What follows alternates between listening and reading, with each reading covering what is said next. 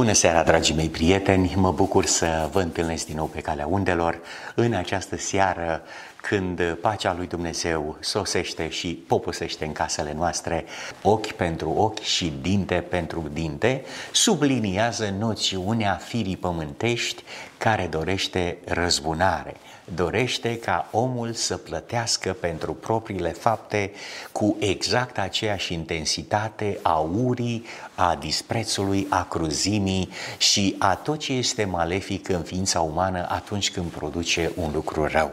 Ochi pentru ochi și dinte pentru dinte era versiunea a ceea ce se numea sau am putea defini noi astăzi în termenii noștri răzbunare. Aș vrea să vă invit să deschidem Scriptura la primul text uh, pe care îl găsim în Geneza, capitolul 4, versetul 7 și care ne spune, fiind un dialog între Dumnezeu și Cain, nu e așa? Dacă faci bine, vei fi primit bine. Iată din nou noțiunea pe care o scoteam în evidență la începutul subiectului nostru, orice cauză produce un efect. Acum, această noțiune pe care Dumnezeu o scoate în evidență în fața lui Cain, este ea de sorgintă păgână?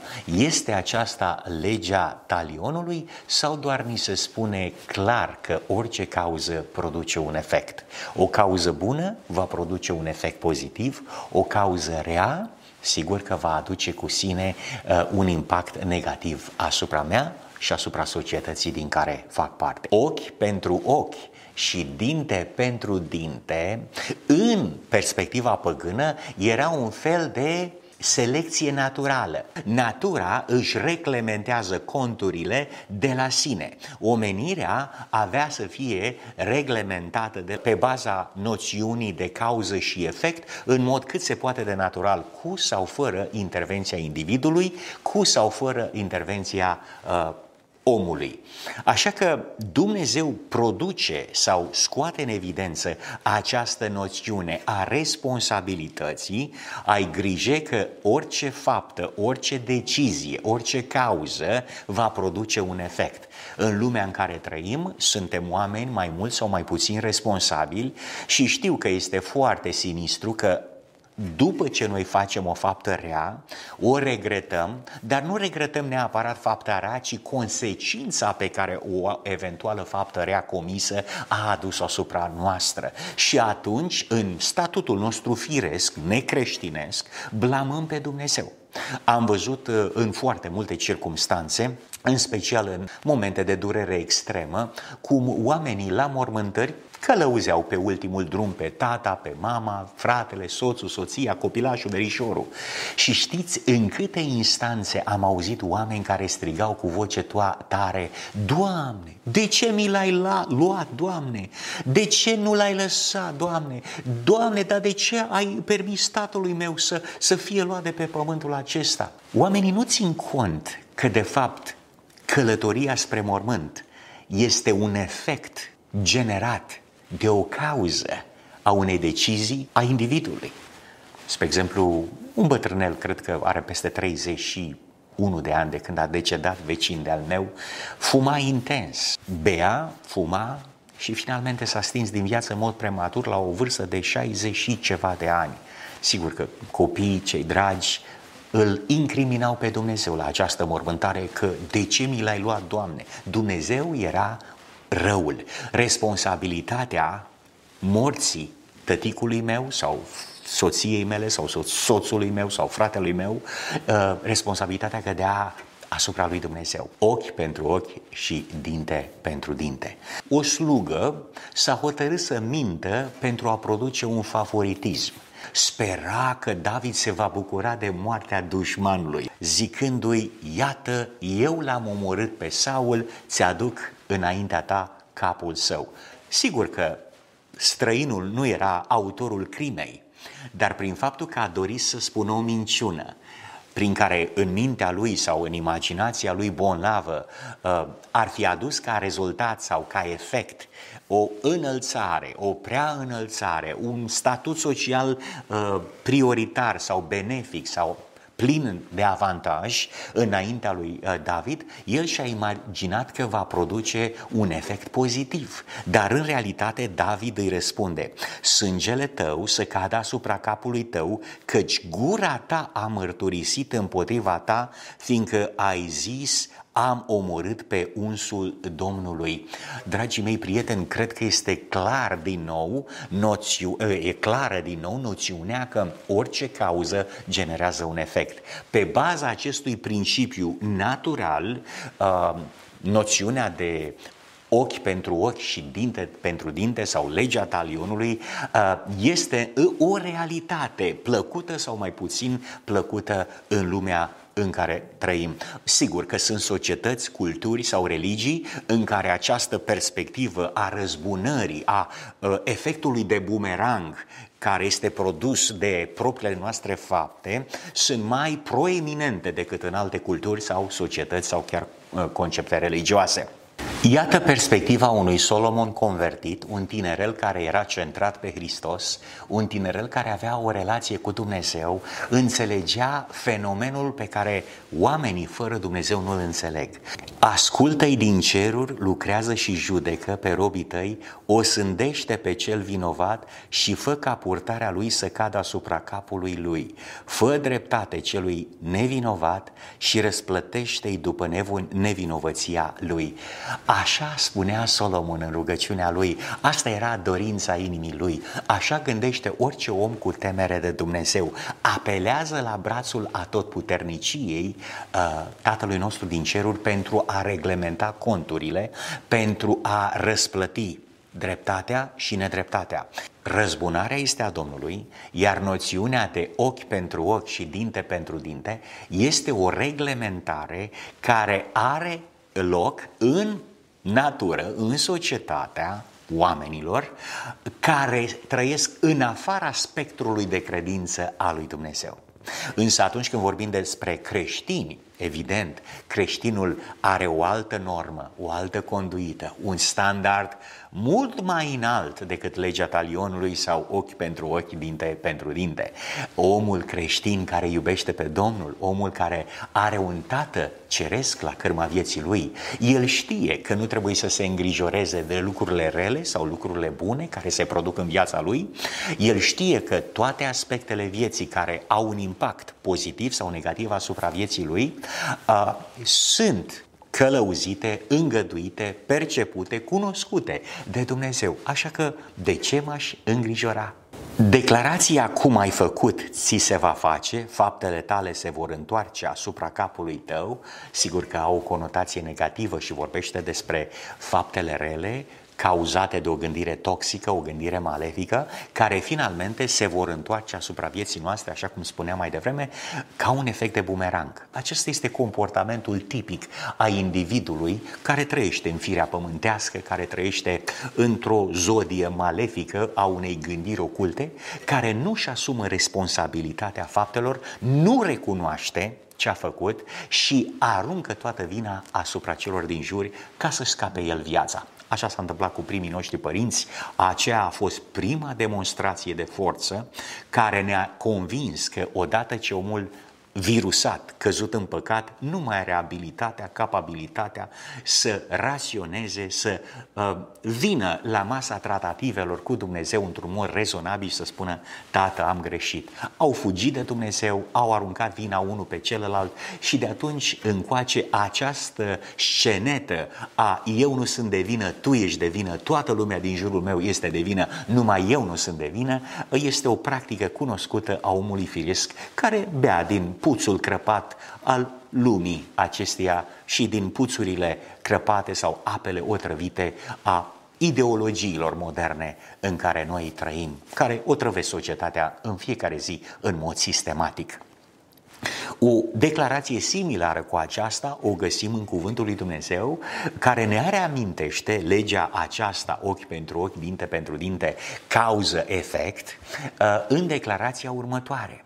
Cu ce judecată judeci, cu aceea judecată vei fi judecat. Adică, dacă atunci când ai dreptate în firea pământească, ești crud, nemilos, nu ești dispus să dai o clemență sau, dacă vreți, un, o atitudine de iertare față de cel care ți-a greșit, sigur că aceeași formă de judecată va fi atribuită ție, mie, nouă, la ziua judecății. Așa că să fim foarte atenți cum împărtășim sau da, cum împărtășim harul cu cei din jurul nostru. Nu este nicio răsturnare de situație, nu este nicio confuzie, nu este niciun conflict între ideologia Vechiului Testament și ideologia Noului Testament. Ați auzit că s-a zis ochi pentru ochi și dintre pentru dinte, dar eu vă spun să nu vă împotriviți celui ce fa- vă face rău, ci oricui te lovește peste obrazul drept, întoarce-i și pe celălalt. Oricine vrea sau oricui vrea să se judece cu tine, să-ți ia haina, lasă-i și cămașa. Dacă te silește cineva să mergi cu el o milă deloc, mergi cu el două. Celui ce îți cere, dă și nu întoarce spatele celui ce vrea să se împrumute de la tine. Dragii mei prieteni, eu cred că această uh, declarație este cel puțin în aparență 180 de grade sau, dacă vreți, diametral opusă filozofiei sau prezentării Vechiului Testament. Domnul Hristos a făcut declarațiile în Vechiul Testament, Domnul Hristos le-a făcut pe acestea în Noul Testament, Matei capitolul 5. Întrebarea este cum putem reconcilia pe Hristos din Vechiul Testament cu Hristosul din Noul Testament.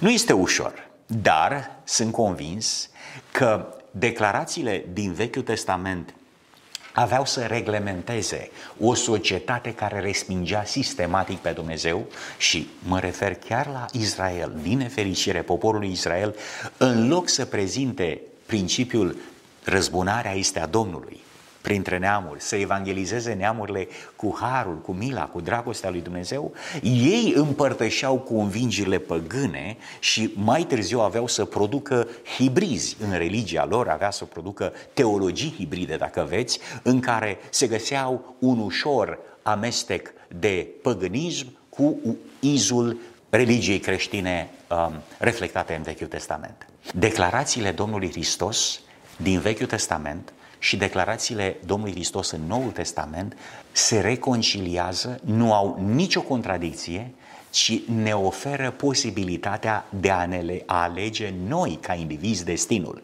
Vrei să funcționezi în lumea asta pe baza legii talionului? De la cauză la efect, nu faci binele, vei fi primit bine. Faci răul, Efectul de bumerang va fi acela că răul se va întoarce asupra propriului tău cap, ceea ce Domnul Iisus Hristos ne prezintă în ecuația Vechiului Testament și în ecuația Noului Testament este o alegere. Ce fel de oameni vrem să fim?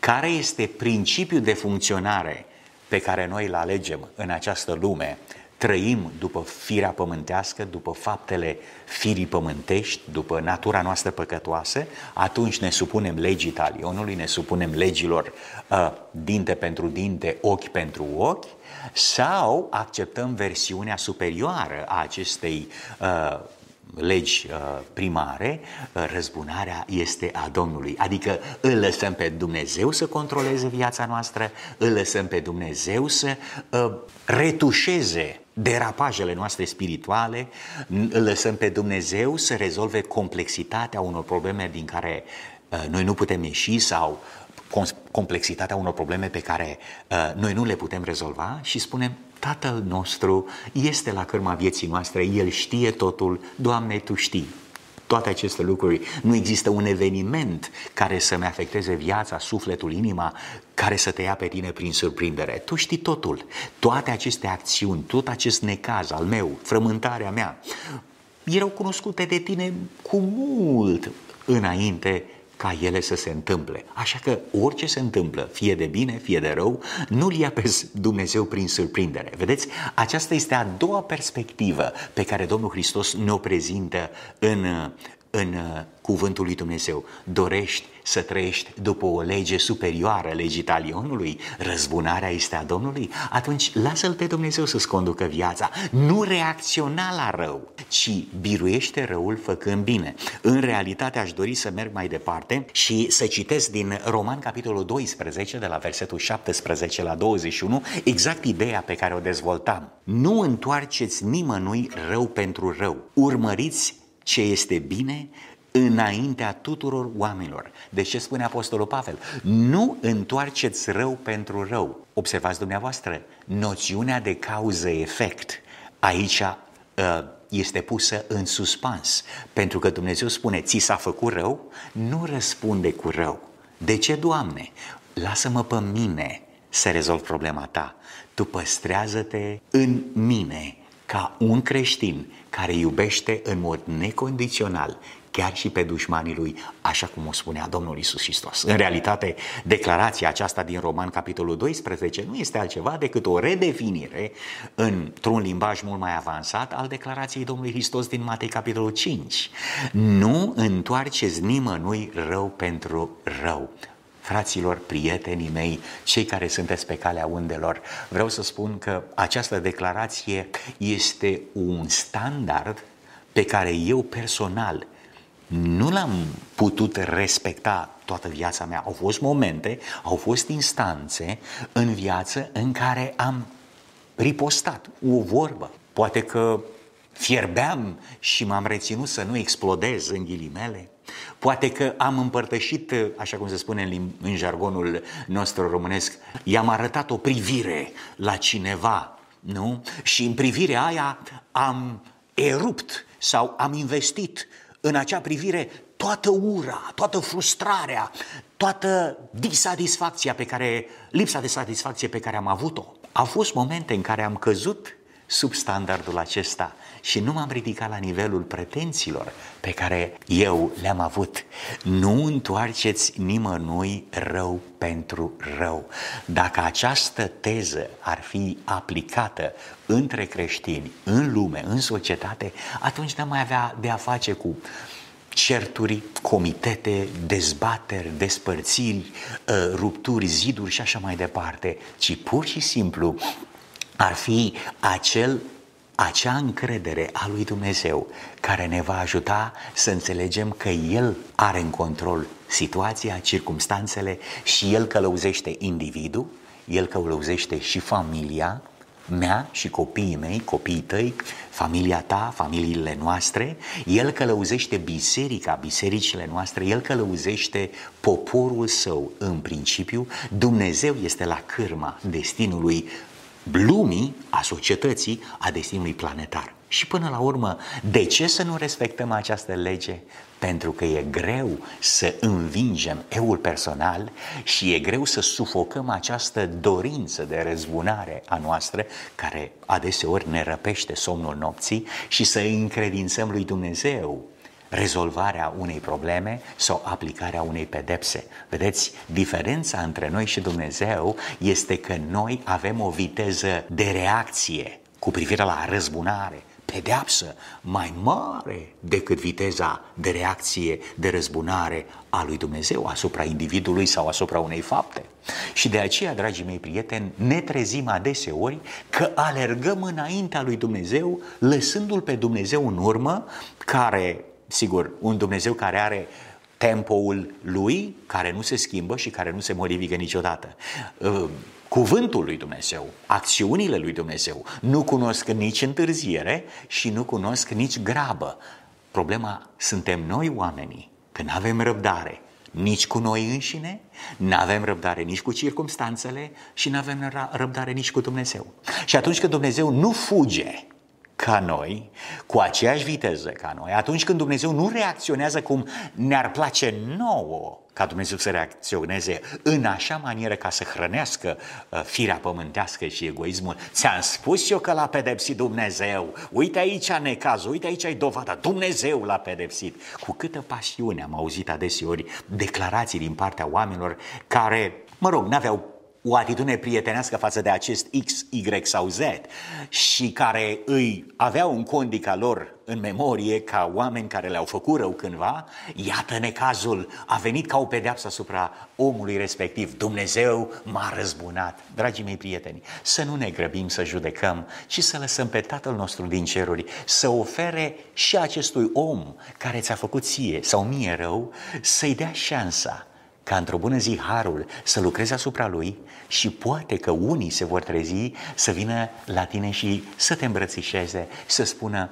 te rog, iartă-mă, acum cinci ani am făcut o declarație care n-a fost corespunzătoare, sincer, îmi pare rău. Să dăm har celor care ne-au rănit, să dăm har celor care ne-au jignit, să dăm har celor care ne-au umilit, să dăm har celor care ne-au dovedit o purtare lipsită de respect, în privat sau public.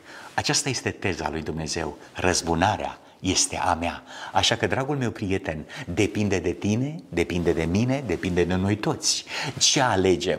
O lege a, cauzul, a cauzei și efectului care apare și reglementează starea socială în lumea noastră după legea talionului, cauză și efect, ochi pentru ochi, dinte pentru dinte, sau mergem la o lege care este net superioară acesteia, legea împăcării cu Dumnezeu, legea întoarcerii la Dumnezeu, legea prin care noi scriem sau semnăm un contract cu Tatăl nostru din cerul și cu Fiul Său, Domnul Isus Hristos, prin care spunem, știi ce, de acum înainte, voința mea este voința ta. Și nu vreau să scot în evidență decât ce spunea Pavel mai târziu. Dacă este cu putință, întrucât ar târnă de voi, trăiți în pace cu toți oamenii, prea iubiților. Nu vă răzbunați singuri, ci lăsați să se răzbune mânia lui Dumnezeu, căci este scris, răzbunarea este a mea, eu voi răsplăti zice Domnul. Din potrivă, dacă este foame vrăjmașului tău, dă să mănânce. Dacă este sate, sete, dă să bea. Căci dacă vei face astfel, vei grămădi cărbuni aprinși pe capul lui, nu te lăsa biruit de rău, ci biruiește răul prin bine. De fapt, acest principiu prezentat de Apostolul Pavel în Romani este versiunea modernă a declarației care o găsim în Deuteronom, capitolul 32, versetul 35. A mea este răzbunarea și eu voi răsplăti când va începe să alunece piciorul, căci ziua nenorocirii lor este aproape și ceea ce îi așteaptă nu va zăbovi. Deci observați dumneavoastră, dragii mei prieteni, că Dumnezeu este Cel care hotărăște limitele harului pentru fiecare individ. În numer, capitolul 14, versetul 8, o altă concluzie extrem de sănătoasă ne este prezentată în linii extrem de clare. Domnul este încet la mânie. Este exact declarația pe care o scoteam în evidență puțin mai devreme, că viteza lui Dumnezeu de reacție, de mânie, este mai mică decât viteza de reacție a mea. Știți, nouă, există, iarăși îmi permit cu dumneavoastră să folosesc un jargon care mi se pare că se potrivește foarte bine în context. Uh, vedeți, omului îi cam sare muștarul mai repede. Dumnezeu nu e ca noi. Adeseori întâlniți această expresie, bă, zice, e om bun, dar cam sare muștarul repede. Observați, noi nu putem să mergem pe făgașul ascultării de Dumnezeu având o viteză mai mare de reacție la mânie. Nu? Suntem îndreptățiți să fim mânioși, suntem îndreptățiți să fim frustrați, suntem îndreptățiți să aruncăm cu vorbe, suntem îndreptățiți să nu mai avem har, suntem îndreptățiți să avem zero toleranță pentru cea mai mică deviere de la voința mea. Sunt oameni care în limba engleză se numesc control freak, adică obsedați de a controla conștiința și atitudinea individului de lângă el. Și oamenii aceștia pornesc de la cel mai înalt nivel social, noi numim dictatori, dar să știți că de la politică, din lumea lor, această boală a minții, nu? controlul conștiinței individului, se manifestă în viața socială, în religie. Vezi câte unul care vrea neapărat să te facă să gândești ca el, că dacă nu, e război nuclear. Aceasta mergem mai departe, lăsăm biserica. Mergem la familie. Soțul sau soția dorește să controleze mintea individului, dorește să-l transforme pe partenerul de viață într-un măgăruș sau într-un executant al deciziilor sau hotărârilor mele personale. Dragii mei prieteni, eu zic că asta este o boală psihică care are leac numai în Harul lui Dumnezeu. Atunci când noi vrem să ne mâniem mai repede decât Dumnezeu. De ce? Pentru că avem zero toleranță față de indivizii care ne greșesc. Și sunt convins că dacă noi înșine ne-am vedea propria noastră păcătoșenie, ă, ne-am cunoaște viața, slăbiciunile, hai să zicem și trecutul, N-am alerga rapid să luăm piatra și să-i omorâm pe cei din jur, să-i persecutăm pe cei din jur pentru o deviație filozofică, pentru o percepție strâmbă a realității pe care eu o consider realitate. Și chiar dacă am dreptate, nu e a mea, e dreptatea lui Dumnezeu. De ce aș fura eu dreptatea lui Dumnezeu să mi-o atribui mie ca mai apoi să-i atac pe cei din jur? Vedeți dumneavoastră, noi avem adevărul. Care noi? Cine noi? Adevărul îl are Dumnezeu. Noi doar vrem să-L împachetăm pe acel Hristos care se numește Eu sunt calea, adevărul și viața și să-L băgăm pe acest adevăr în propriul nostru buzunar și să-L scoatem pe acest adevăr într-o dezbatere sau o discuție um, foarte antagonistă sau foarte calamitică așa, ori de câte o avem nevoie. Adevărul pe care noi îl avem, noi avem adevărul, este un fel de visa card sau o carte de credit care o scoatem din buzunar când vrem și o punem la loc când uh, nu ne trebuie. Adevărul sau Hristos al nostru sau chiar cuvântul lui Dumnezeu este o armă de pedepsire, o armă de atac împotriva celor care ne confruntă eul personal. Și după aceea, noi, fițoși așa cum suntem, în natura noastră pământească, ne punem o aureolă de pioșenie a unui credincios care este extraordinar de uh, frustrat și de indignat pe bună dreptate pentru adevărul lui Dumnezeu. Sunt gata să mă uit urât la cineva? Sunt gata să uh, vorbesc vitriolic celui de lângă mine, sunt gata să pedepsesc cu arhiva vocabularului meu elevat, limba e mai ascuțită decât uh, glonțul, dragii mei prieteni. Pentru că limba este un infern care produce durere. Noi o numim uh, picătura chinezească, nu? Te leagă, te pugă ăștia în pușcărie și o picătură azi, o picătură mâine. Și la un moment dat picăturile încep să intensifice frecvența până când înnebunești. Așa este limba. Nu contează că este limba unui bărbat, limba unei femei, limba unui transgender, limba unui gay, limba... ce limbă?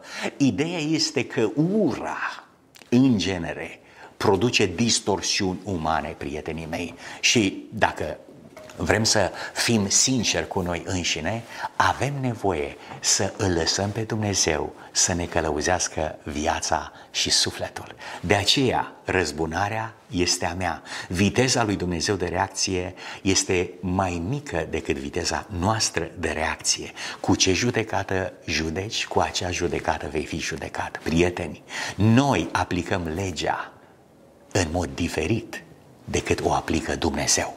Dacă mergem puțin mai departe, vreau să citesc această declarație în continuare.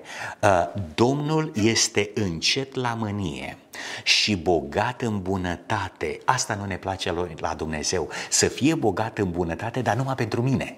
Pentru ceilalți să nu fie bogat în bunătate. Să nu cumva, Doamne, să ierți pe ea pe care îi urăsc eu, că-i vai de tine. Asta a fost misterul pentru care Isus a fost respins de conaționalii săi. L-au prins pe Isus cu, zic ei, o caua mică. Adică l-au prins pe Isus că iubește pe romani. Ba mai mult mănâncă cu păcătoși, cu vame și, și la un moment dat uh, evrei zice, gata Iisuse, am crezut că ești Mesia, dar să știi că ai căzut în har. Ai căzut în har, nu ne mai placi, și până la urmă, știi ce? Dacă tot îi iubești tu pe romani, lasă că te dăm noi mâna lor, să-ți arătăm noi iubire, să-ți arătăm noi ce merită ei romanii și cum e să iubești pe dușmanii. Te dăm noi mâna romanilor să vezi cum te tratează ăștia cu biciuri, cu tare. Observați dumneavoastră, aceasta este marea problemă a individului. Zice, Dumnezeu este încet la mânie și bogat în resurse, adică în bunătate, bogat în răbdare. El nu aleargă cu viteza pe care, pe care o avem noi. Iartă fără de legea și răzvrătirea. Auzi, iartă fără de legea și răzvrătirea. Frații noștri, putem noi să iertăm în măsura bogată în care iartă Dumnezeu? Vă spun nu. Adică, vă aduceți aminte de o uh, situație chiar foarte penibilă. Poate că nu v-ați gândit sau poate ați mai auzit-o de la mine. Dar o repet, că repetiția este mama învățăturii. Știți că dumneavoastră citiți 150 de declarații sau 150 de uh, scrisori, fie că au fost ele cântate sau poezii, dacă vreți, lăsate pe pagina Scripturii de către un om care a făcut ceva urât, teribil. Spuneam despre David. Noi citim 150 de psalmi scriși de un autor care noi nu l-am pune nici măcar să țin o predică, să fac o rugăciune în biserică. Acești 150 de psalmi sunt scriși de un autor pe care noi nici măcar nu l-am primit în biserică, nu i-am permite nici măcar să fac o rugăciune, dar apoi să mai pun la predică sau la o cântare, deși David era expert în cântări și nu era expert în cântări, să nu era binecuvântat cu acest dar, că nu toată lumea l-are, ă, atunci când a păcătuit și l-a omorât pe Urie. David avea acest dar de la Dumnezeu înainte, când era 17-18 ani și păștea oile sau turmele tatălui său. Deci chiar dacă omul are talent, chiar dacă omul s-a împocăit, noi n-am primit în sfera noastră de încredere un om ca David. Și iată că Dumnezeu are o viteză de reacție diferită. De ce? E bogat în bunătate și n-aș vrea să fiu avocatul. Uh, știu că voi știu că prin ceea ce spun îmi asum riscul de a fi avocatul sau apărătorul păcătosului de rând. Dar vreau să vă spun că Dumnezeu, în bogăția sa, a dat mai mult har la oameni decât dăm noi. Acum putem respira ușurați, pentru că urmează ultima parte a acestei declarații din numeri, capitolul 14. Iartă fără de legea și răzvrătirea, dar nu ține pe cel vinovat drept nevinovat și pedepsește. Până acum toate și frumoase, observați reconcilierea două, a două concepte, bogat în bunătate, iartă ă, fără de legea și răzvrătirea, totul e în regulă. Dar nu-l consideră pe David de nevinovat, dacă luăm cazul lui sau cazurile tuturor oamenilor în diferite circunstanțe. Dumnezeu nu consideră pe cel vinovat drept nevinovat și el aplică pedeapsa. Întrebarea mea este că tot vorbeam de David. A fost David pedepsit? Da. Cum? Păi cu ce judecată judeci? Cu aia vei fi judecat. Când um, profetul Nathan i-a spus, uh, uite ce s-a întâmplat într-o parabolă cu omul bogat și mielușica și așa mai departe, David în spiritul lui de legea talionului, s-a supus legii talionului, s-a supus legii ochi pentru ochi și dinte pentru dinte. Și el spunea, dacă s-a întâmplat asta, să plătească împătrit de patru ori să plătească ce a făcut. E, cu ce judecată judeci, cu aceea vei fi judecat. David a trebuit să aibă pierderea a patru fii, pe lângă viața de mizerie pe care avea să o trăiască, să o întâmpine. Răzvrătiri, răscoala lui Absalon, rușinea fetei care a fost, mă rog, necinstită de propriul frate Amnon și așa mai departe. O, o avalanșă de efecte nu e așa? Dacă faci binele, vei fi primit bine. Dacă faci răul, păcatul pândește la ușă. Deci nu că David n-a fost iertat, nu că bogăția lui Dumnezeu n-a fost cu el în iertare, în iubire, în răscumpărare, dar faptele trebuiau pedepsite. Și aceste fapte au fost pedepsite pe baza propriei lui declarații, legea talionului, să plătească de patru ori ochi pentru ochi și dinte pentru dinte. Copilul care s-a născut a murit din această relație nelegitimă, Amnon moare, Absalon moare Uh, și apoi Adonaia este omorât de Solomon. Bineînțeles că după o perioadă de timp, plus necinstirea acestei uh, fete care era considerată crimă în Israel. Observați, dragii mei prieteni, Dumnezeu iubește, Dumnezeu iartă, dar Dumnezeu este drept, este pe adept să nu ne pedepsească atunci când facem răul. De aceea, prietenii mei, vreau ca în această seară nu să divorțăm cele două eh, concepte, nu să divorțăm cele două concepte, uh, lege și har, pedeapsă și iertare. Nu, ci să le reconciliem și să le aducem la picioarele crucii și să vedem frumusețea combinației acestor două culori, acestor două perspective. Portocaliul este produs de galben și roșu. Iertarea și pedeapsa aduse la piciorul crucii capătă într-adevăr portocaliul uh, unui soare de apus care ne vorbește foarte mult de un Dumnezeu care nu obosește iertând. O declarație foarte interesantă, o situație descrisă când Moise își pierde răbdarea și pedepsește pe egiptean pentru tratamentul crud pe care îl adresa unui conațional. În vremea aceea, Moise, crescând mare, a ieșit pe la frații săi și a fost martor la muncile lor grele. A văzut pe un egiptean care bătea pe un evreu, unul dintre frații lui. S-a uitat în toate părțile să se asigure că nu-l vede nimeni și apoi, văzând că nu este nimeni, a omorât pe egiptean și l-a ascuns în nisip. Uh, vreau să luați această experiență, această situație și în plan spiritual, nu numai în plan fizic. Adică s-a uitat în jur și a zis, nu mă vede nimeni. Dar vedeți, privirea noastră este imperfectă pentru că cineva l-a văzut. În primul rând l-a văzut Dumnezeu și în al doilea rând, în următoarea zi, doi evrei se certau, el intervine, mă, nu mai vorbi așa, că e fratele tău, ăla care era răutăcios, care mergea după legea talionului, spune, ce, ce, ce ai tu cu noi, mă? Adică ce, vrei să mă omori pe mine cum l-ai omorât pe egipteanul ăla ieri? Moise a zis, păi stai puțin, când m-am uitat în jur 360 de grade și am scanat totul în jur, nu era nimeni. Vedeți cât de greșiți putem fi noi. Noi zicem că nu e nimeni, că nu ne vede nimeni când facem un lucru, bun sau rău.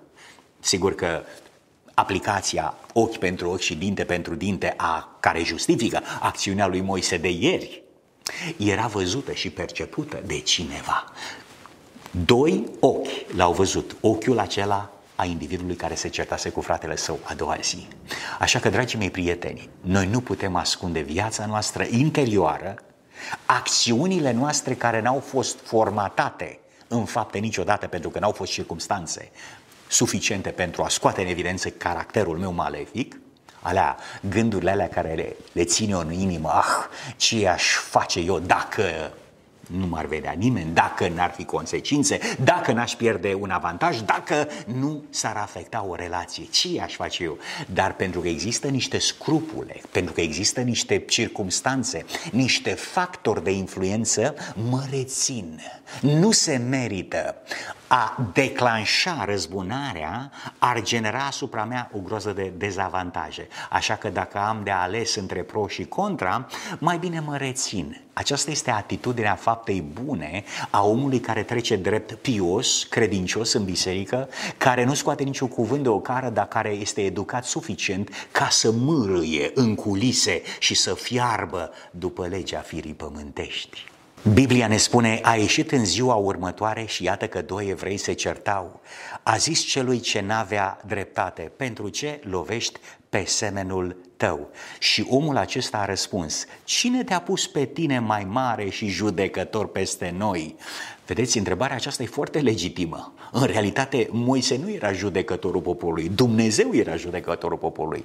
Cine te-a pus pe tine mai mare și judecător peste noi? Nu cumva ai de gând să mă omori și pe mine cum ai omorât pe egipteanul acela? Ca să traduc această declarație, în realitate evreul pune întrebarea, nu cumva vrei să aplici pedeapsa, nu cumva vrei să aplici legea talionului, ochi pentru ochi, dinte pentru dinte și în cazul meu, Moise s-a temut și a zis, nu mai încape îndoială că faptul acesta a ajuns la CNN. Adică tot Egiptul știa, toată lumea de la CBC News și toată lumea, toată presa știa că Moise, care era pretendent la tronul Egiptului, umorâse un egiptean. Hmm.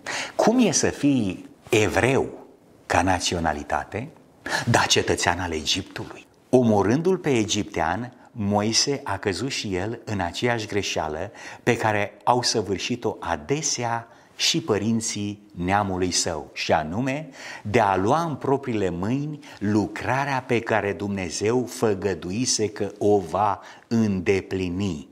Nu era voia lui Dumnezeu să elibereze pe poporul său prin război, așa cum gândea Moise, ci prin tăria cea mare a puterii sale, pentru ca gloria să fie adusă lui, adică lui Dumnezeu, și, nu, nu, și numai lui. Cu toate acestea, chiar acest act pripit a fost folosit de către Dumnezeu pentru aducerea la îndeplinire a planurilor sale. Adică Dumnezeu dorea ca răzbunarea să fie a lui. Și s-a văzut la ieșirea din Egipt, s-a văzut că Dumnezeu a răzbunat toate nedreptățile pe care egiptenii toate abuzurile pe care egiptenii le-au făcut asupra poporului evreu. Au murit oameni, a fost țara aproape distrusă, ruinată, poporul evreu a ieșit de acolo cu aur și argint, cereți de la vecinii voștri care v-au exploatat pe nedrept până acum, uh, tot ce au, aur, argint și așa mai departe. Deci, când poporul evreu a ieșit din Egipt, n-a ieșit cu mâinile goale. De ce? Răzbunarea este a mea. Dumnezeu nu avea nevoie ca Moise, prin război, revoluții, Dumnezeu nu i-a pus pe creștini ca să meargă în războaie să câștige cu propria lor putere teritorii noi sau națiuni, să supună națiuni uh, învecinate. De ce? Pentru că legea talionului, ochi pentru ochi și dinte pentru dinte, se aplică oamenilor fără Dumnezeu, care resping legea sau autoritatea lui Dumnezeu în plan social sau chiar în plan personal. Dar creștinul este elevat așa cum spune Pana inspirată uh, în Testimonis volumul 1, spune, este adevărat că lumea are principiile ei de dreptate, dar poporul Dumnezeu nu poate fi călăuzit de astfel de principii. Adică răzbunarea este a Domnului Romani. Apostolul Pavel, pe care cu toții îl iubim, spunea, nu răsplăti rău pentru rău. Era ecoul declarației Domnului Hristos din Matei, capitolul 5. Este alegerea noastră în această seară, dragii mei prieteni, ca să putem trage concluziile necesare cu privire la dacă slujim lui Dumnezeu uzitând de harul său sau devenim oamenii care luăm în propriile mâini destinul nostru, destinul familiilor noastre, destinul bisericilor noastre, destinul societăților din care facem parte, destinul națiunilor din care facem parte, destinul lumii. Dumnezeu nu ne-a autorizat pe noi creștinii care suntem sau ne pregătim să devenim cetățeni ai cerului, să ne comportăm pentru 5 minute cu ură, 5 minute fără Dumnezeu, fără Hristos, uităm complet ce am învățat în fiecare zi și ne transformăm în altceva. 5 minute de ură, de frustrare, de mânie, 5 minute în care de pe buzele noastre ies o avalanșă, un torent de cuvinte ascuțite care taie și omoară pentru totdeauna. De ce m-aș supune legii talionului? De ce aș apela la sistemul sau dictonul acesta ochi pentru ochi și dinte pentru dinte, când la cărma vieții mele este Domnul meu Isus Hristos. El îmi cunoaște necazul, îmi cunoaște suferința, îți cunoaște problemele, îți cunoaște faptul că ești nedreptățit, vorbit, jignit, bagiocorit, totul. Și tu, ca un copilaș, și eu și noi ne putem încrede în brațul plin de dragostea lui Dumnezeu să spunem, Doamne, dacă lovesc în mine, practic lovesc în tine. Când te înjură, când te vorbesc pe nedrept, când te jignesc, când te fac în toate felurile, nu pe tine te jignește, frate drag și prietene, ci pe Domnul Isus. Fiecare cuvânt, fiecare faptă rostită la mânie, mai mult sau mai puțin filtrată de mintea noastră, practic ofensează, jignește, rănește, dă, lovește în Domnul Hristos din nou și din nou. Cetatea de scăpare. În Vechiul Testament, nu numai că avem legea talionului, dar chiar și acolo Iisus pusese cetatea de scăpare. Această cetate de scăpare nu era un loc în care orice criminal putea ajunge. Cetatea de scăpare era oferită doar pentru aceia care în mod neintenționat au produs o crimă. Rețineți, cetățile de scăpare, parmi că erau vreo șase sau patru în Israel, nu mai rețin, dar mă pot uita în Biblie și să fac tema de casă. Vedeți, cetatea de scăpare era un loc unde omul fugar, care regreta din start fapta, fără fără gând, un accident s-a produs, ceva s-a întâmplat, un om care îi pare rău de ce a făcut în primă instanță. Trebuia să se prezinte autorităților acestei cetăți sau acestui oraș, uh, exista o examinare a individului, după care, mă rog, liderii religioși, preoții sau ce mai erau pe acolo, îl primeau în cetate. Dar cum el părăsea cetatea? În momentul în care el părăsea cetatea și răzbunătorul era undeva pândind, îl omora, să știți că uh, nu era vinovat. Prizonierul care părăsea vreodată cetatea de scăpare era lăsat în mâinile răzbunătorului sângelui. În felul acesta, poporul era învățat să umble pe calea prevăzută de înțelepciunea infinită pentru siguranța lui. În același fel, nu e de ajuns ca păcătosul doar să creadă în Hristos în vederea iertării păcatelor sale, ci trebuie și să rămână în Hristos prin credință și ascultare. Căci dacă păcătuim cu voia după ce am primit cunoștința adevărului, nu mai rămâne nicio jertfă de păcat, ci doar o așteptare înfricoșată a judecății și văpaia unui foc care va mistui pe cei răzvrătiți. Este o explicație care o face și Evrei, capitolul 10, versetul 26 la 27. Deci dacă suntem prinși ca păcătoși în afara lui Hristos, și pățim ceva rău, e din cauza că noi nu am rămas în Domnul Hristos, nu ne-am supus legilor sale și n-am înțeles că noi nu numai că primim pe Domnul Hristos, dar trebuie să rămânem ascunși în El. El este cetățuia noastră de scăpare. Adăpostul nostru, un adăpost care nu lipsește niciodată nevoi, spune cuvântul. Și completează Apostolul Pavel, căci prin har ați fost mântuiți, prin credință. Și aceasta nu vine de la voi, ci este darul lui Dumnezeu. Nu prin fapte, ca să nu se laude nimeni, căci noi suntem lucrarea Lui și am, auzi, am fost zidiți în Hristos Iisus pentru fapte bune, pe care le-a pregătit Dumnezeu mai dinainte ca să umblăm în ele.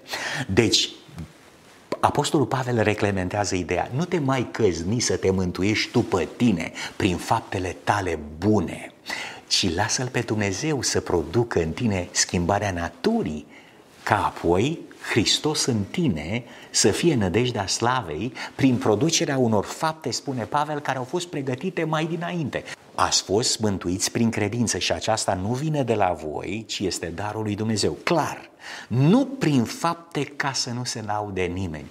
Aici intervine problema sau separarea celor două idei, legea talionului, răzbunarea, ochi pentru ochi, dinte pentru dinte. Doamne, ă, dau 5 lei la biserică ca să mă mântuiești. Doamne, uite, sunt vegetarian ca să mă mântuiești. Doamne, n-am întârziat niciodată la școala de sabat, ceea ce e puțin probabil, ă, ca să mă mântuiești. Doamne, fac atât de multe lucruri ca să te impresionezi și finalmente să te, las, te lași înduplecat și să zici, hai mă că-l mântuiesc și pe Liviu. După tot ce a făcut, a mai pus și țigla pe casa bisericii. De, a făcut și el ceva, așa cum spune Luca, capitolul 7, dacă nu mă înșel, zice, Doamne Iisuse, face să-i faci bine, că iubește neamul nostru și ne-a zidit sinagoga. Dar dacă nu ne zidea sinagoga și nu iubea neamul nostru, mai făcea să faci bine. Observați, despre astfel de fapte vorbește Pavel că nu mântuiesc pe nimeni. De ce? Pentru că au ascunse în derizoriu motive egoiste.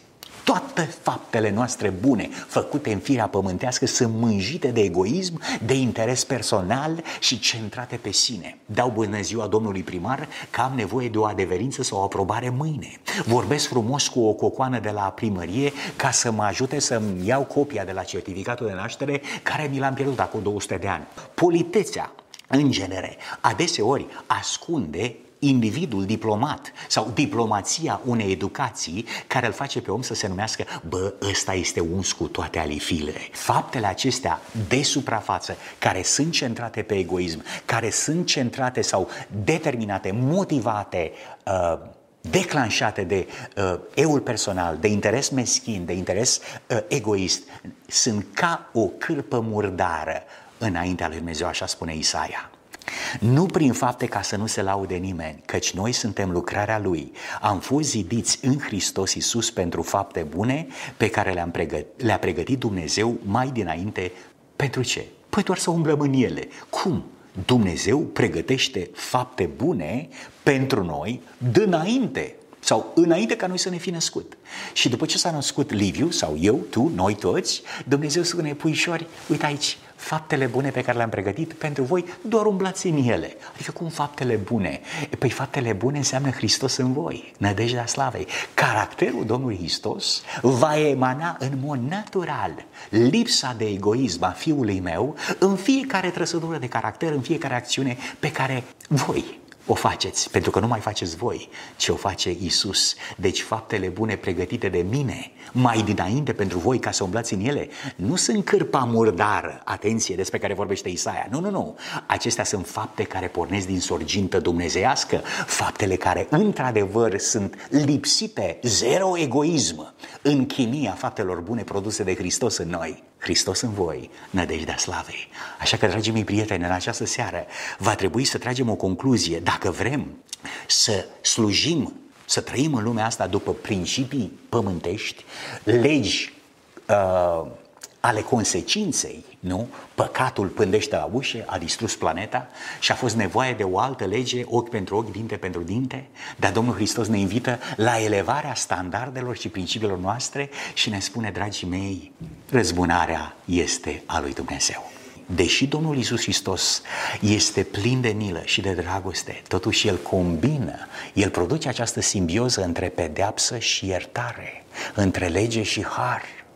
Este o simbioză pe care noi o înțelegem numai atunci când suntem pierduți în Hristos, înăbușiți de dragostea sa. De fapt, îs două declarații care le-am plăstat pentru finalul subiectului. Uh, o declarație care ne prezintă Matei, capitolul 26, versetul 52. Deși Isus spune treaba asta cu binecuvântați pe cei ce vă blastămă, el mai spune lui Petru, puneți sabia în locul ei, că toți cei ce scot sabia de sabie vor pieri. Adică Petru vrea să-i slujească lui Dumnezeu sau Domnului Hristos, Petru vrea să fie ucenic al Domnului Hristos, dar având ca platformă de funcționare legea talionului. Și Domnul spune, nu, nu, nu. Nu, nu, nu, nu poți să fii ucenicul meu cu sabie, cu satâr. Nu poți să fii taliban. Petre, înțelege, dacă vrei să fii ucenic al meu, dacă vrei să devii apostol al poporului meu, dacă vrei să fii membru al bisericii mele, n-ai voie cu sabie. Ba mai mult, știți că într-o zi Domnul Hristos l-a întrebat, i-a întrebat pe ucenici, câte sabii avem aici? Două, una era la Petru, una era la Ioan. Și Iisus spune, de ajuns. Dar e când a spus de ajuns, se referea și la sabia cu două tăișuri, cuvântul lui Dumnezeu în Vechiul Testament și cuvântul lui Dumnezeu în Noul Testament. Așa că atunci când luăm sabia vechi, tăișul Vechiului Testament să dăm în alții, să nu uităm că ne putem tăia cu tăișul vechi, Noului Testament. Așa că, dragii mei, cu ce judecată judecăm, cu aceea vom fi judecați. Nu poți sluji lui Dumnezeu, nu-L poți ajuta pe Dumnezeu cu sabia ta, cu mânia ta, cu răbuvnirile mele, cu agresiunea mea verbală, cu declarațiile mele vitriolice, cu intelectualismul meu exploziv. Nu. Domnul Hristos dorește ca să nu fie ajutat în procesul mântuirii tale. Dumnezeu și Domnul Isus dorește ca să lași tu pe el. Pune sabia în teacă. Adeseori vedem talibanisme verbale, chiar agresiuni fizice în lumea celor care se numesc creștini. Ce rușine! Și mai vrem să-i convertim pe musulmani că sunt agresivi, sunt răi, sunt cutare, au taliban, au dezvoltat terorism. Fie ca bunul Tată Ceresc să ne ajute să înțelegem ceea ce spunea Domnul Isus Hristos, Apocalipsa capitolul 13, versetul 10, cine duce pe alții în robie, va merge și el în robie. Adică l-ai jignit pe fratele tău, l-ai, l-ai, l-ai umilit pe fratele tău, l-ai umilit pe partenerul tău de viață, ți-ai bătut de joc de oamenii în jurul tău sub egida, e, așa e caracterul meu, sunt eu mai complicat, îmi sare mie muștarul mai repede, dar ce să fac, ăsta sunt, trebuie să mă răbdați așa cum sunt. Narcisismul e om. Nu? Domnul spune, cine uh, duce pe alții în robie, va merge și el în robie.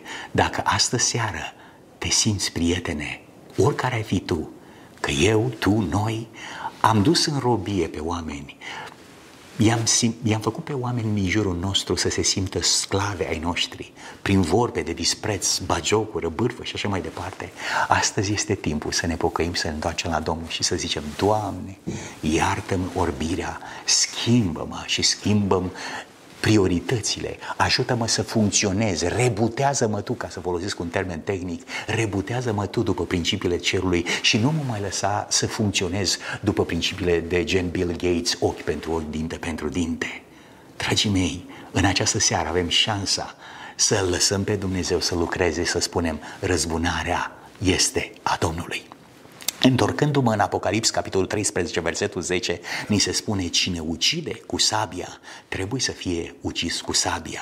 Aici este răbdarea și credința sfinților. Această ultimă parte, prieteni, uh, aici este răbdarea și credința sfinților, este practic uh, o copie la indigo a declarației Domnului Hristos din Apocalips, capitolul 14, versetul 12. În următorul capitol mai aveți un element. Aici este răbdarea și credința Sfinților, iar în 14 cu 12 ne spune aici este răbdarea Sfinților care păzesc poruncile Lui Dumnezeu și credința lui Isus Hristos. Deci nu putem să fim copii al lui Dumnezeu, nu putem să fim păzitori ai poruncilor Lui Dumnezeu, al credinței Domnului Hristos, având răbdarea Sfinților și totuși omorându-i pe cei care nu gândesc ca mine fizic sau spiritual. Domnul Hristos ne invită la un alt statut social.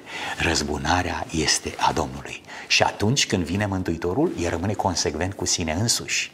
Eu vin curând și răsplata mea este cu mine ca să deau fiecăruia după faptele lui. Deci vrei să fii judecat după legea ochi pentru ochi, dinte pentru dinte sau vrei să fii judecat după faptele lui Hristos făcute în tine?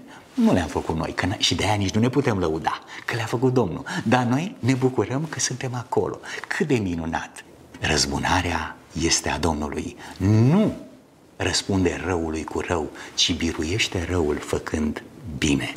Bunul Tată Ceresc să ne binecuvânteze cu această superbă putere supranaturală pe care noi nu o avem. Trebuie să recunosc că în elementul meu uman, fără Hristos, sunt ceva teribil cu care dumneavoastră nu v-ați dori să vă întâlniți pe drum.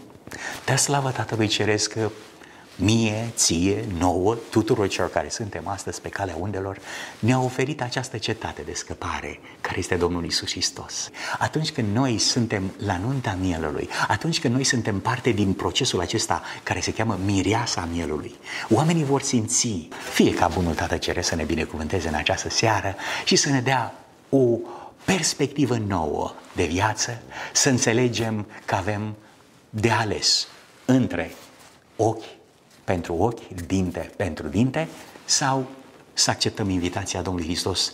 Nu crezi că e mai bine să mă lași pe mine să reglez eu conturile între mine, între tine și dușmanul tău?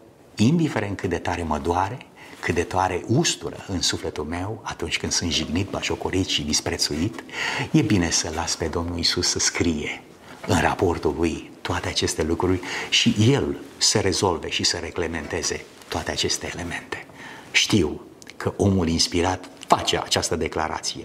Răzbună-te dacă vrei să fii fericit pentru o secundă.